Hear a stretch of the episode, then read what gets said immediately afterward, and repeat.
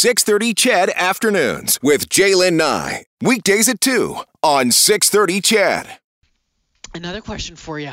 How much time are you spending on that phone of yours? Do you get those updates, um, you know, those weekly or even daily updates that say, hey, you've been on the phone, you know, four and a half hours a day, and this is how it breaks down between entertainment, social, news, whatever it is? Well, there's an analytics company called App Annie, and it has determined that Canadians, on average, spend about 4.4 hours a day on mobile apps. That was last year in 2021. That's up from 3.9 hours in 2020, and that is more than users in the UK and in the US. Now, what does your summary say? I'd be curious to know. Mine, mine can run anywhere from four hours a day to up to six hours a day, depending on how busy and work and that sort of thing. 780-496-0063. What's also interesting is the apps we're using and how that changes by age. Carmi Levy is a tech journalist and analyst, a friend of the show. Great to have you kicking things off for us this afternoon. Hi, Carmi. Wonderful to be back with you, Jaylen. Sorry to hear about your technology. I'm working from home too and wrestling, I think, with the same thing as you. Oh, I just, you know, just uh, where I live, not really great internet service. Even though technically I'm in the city, it's um, it's kind of like a, a, satellite provider or something. I'm not sure, but it's it's a little rough. That coupled with a 10 week old puppy, Carmi, and I'm about to lose my mind right now. Story of our time, isn't it? isn't it that the truth? And and you know, I'm wondering how much the pandemic has pushed these numbers up. You know, the times that we've you know turned to our phone just to look at things and maybe pass the time when we've all been at home or to find out more information. What do you think? I think they're they're definitely related. I've been looking at my own numbers, and they were around four or five hours uh, a day on average before the pandemic started, and now I'm consistently seven, eight uh, plus hours. My numbers are always up, and part of it is the the way we use our technology now. We used to use our phones when we were out and about. Uh, you know, we would sort of pull it out of our pocket, use it when we needed it, and then put it back in. Well, we're not really out and about to the same degree anymore. Many of us are working from home, and if you're a knowledge worker, your phone is sitting on your desk and it's another device. And I know, like, I'm constantly using mine next to my computer at the same time as my computer, so it's always on. And I think I'm not the only one. We're leaning so heavily on our smartphones now, much more so than we were before this all began.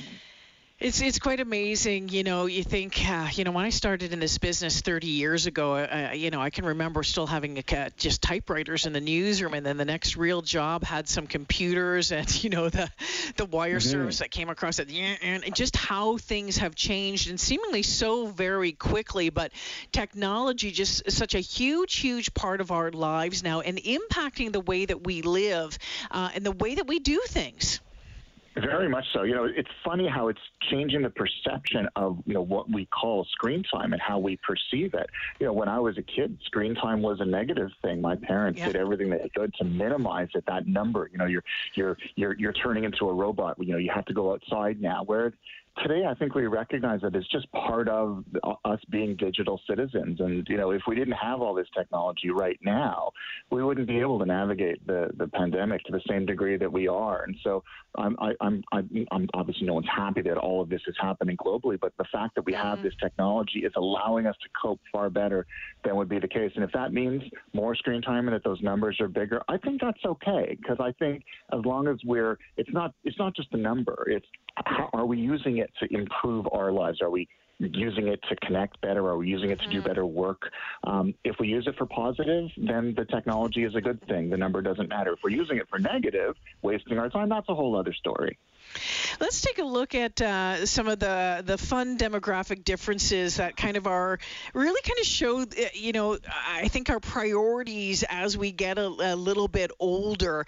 Um, we know that according to this uh, this uh, this survey, that Canadians spend the most of their time uh, on social communications app. Gen Z users most of the time on photo and video apps like Insta, followed by Spotify, Netflix, and TikTok. M- millennials, surprise used Facebook the, ma- the most.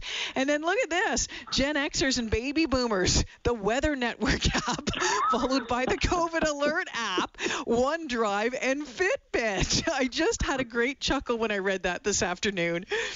I love that. I, I, I laughed when I first saw that sort of demographic split, it kind of shows that maybe we're a little more practical the older we get. I don't know that we don't have as much fun. I mean, the COVID alert app, really? I was just reading a headline last week that suggested that it had basically fallen off the back of the treadmill. No one, no one's paying attention to it anymore. So the fact that App Annie says that you know that uh, you know older users, that's one of the most popular apps was a shocker. But it shows that you know we all have we all get different things out of technology and we're looking for different things. So for younger, we want to be entertained. We want to share socially a little bit more.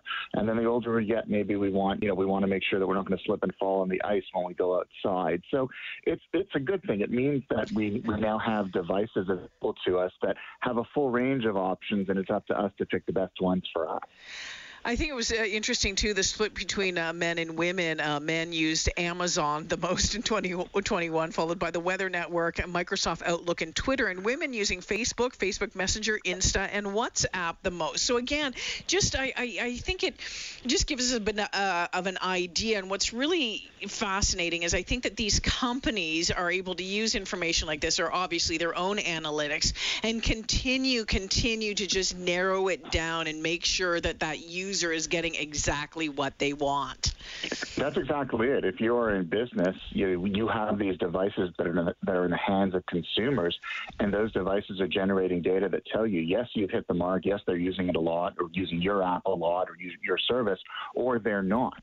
And so it's a golden age for marketers because they they partner with companies like App Annie to say, hey, tell us how people are using these devices. And we'll make sure that the apps that we produce, the services that we offer, the products and services that we sell, that they're in that zone, that I'm targeting the right people and they're actually interested in what I have to sell. So this is all about marketing, but you know, the, the truth of the matter is we've never had a better device than a smartphone to generate marketing data.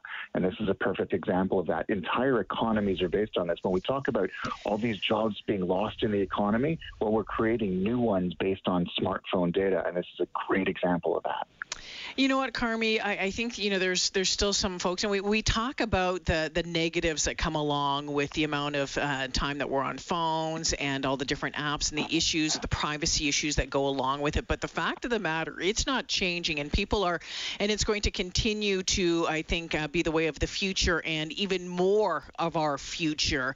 Um, so what would be your advice for that balance that balance of, of handling you know your time on there and, and what you need from it as well I think it's a matter of consciousness. In other words, if you're going to use any technology, uh, be conscious of what you are about to get out of that technology. So if I'm going to pick up my smartphone, in the back of my mind, I've got to be telling myself, this is what I want to accomplish on my device. This is the app that I want to use to do it. These are the people that I want to reach out to. And then when you're done, you're done you know, turn it off, go walk the dog, get outside, and do something else. But don't sort of, you know, endlessly doom scroll Facebook. Don't endlessly get into Twitter arguments. Always think about, am I getting the maximum benefit, the positive benefit out of this technology? Because if you can't answer the question or you're not even answering, asking it of yourself in the first place, that leads to what I like to call less than optimal use of the technology. But if you're conscious of it, you'll get greater value out of it. And hopefully have better kind of technology life balance as well. Any surprise to you that TikTok uh, was the uh, the biggest grower in, in Canada last year? Not based on watching my kids use it. They have completely gravitated over to it. They stand there next to each other, you know, comparing their favorite TikTok videos. Um, it really is the YouTube. Uh, you know, the younger you are, the more likely you are to have already switched over from YouTube to TikTok. This is where all the cool kids are hanging out, and this is where they're sharing videos and kind of getting all of their social cues today. Doesn't surprise me at all. It's uh, you know they have technology that they, that you know almost guesses. It's almost like supernatural what you want to watch next. That algorithm is incredibly sophisticated, um, and uh, and my kids are living examples of it. They're addicted, and I know they're not the only ones. I've held off so far on downloading downloading that app. I'm like, yes, I'm going to be the holdout. Although I tried Wordle for the first time today, Carmi. I did Wordle for the first time today. Oh, you you you, you were probably addicted about 15 seconds in, as was I. So oh. I just I wanted to punch my computer screen, but imagine that. All right, my friend. Thank you for this. Always great talking with you. I appreciate it. Thanks so much, Jayden. Have a great weekend. Yeah, you too, Carmi Levy, joining us this afternoon, saying, yeah, hey, you know what, Canadians Americans, on average last year, spent 4.4 hours on their mobile apps. And I know, you know, you think about it, that seems like a big number, and and it can be a big number um, in in different ways, depending on how I guess you're using it. Um, I mean, if your phone is just another extension of a work computer, I guess that maybe makes a little bit more sense. But curious to know, what does that daily report say on on on on your phone when it comes up?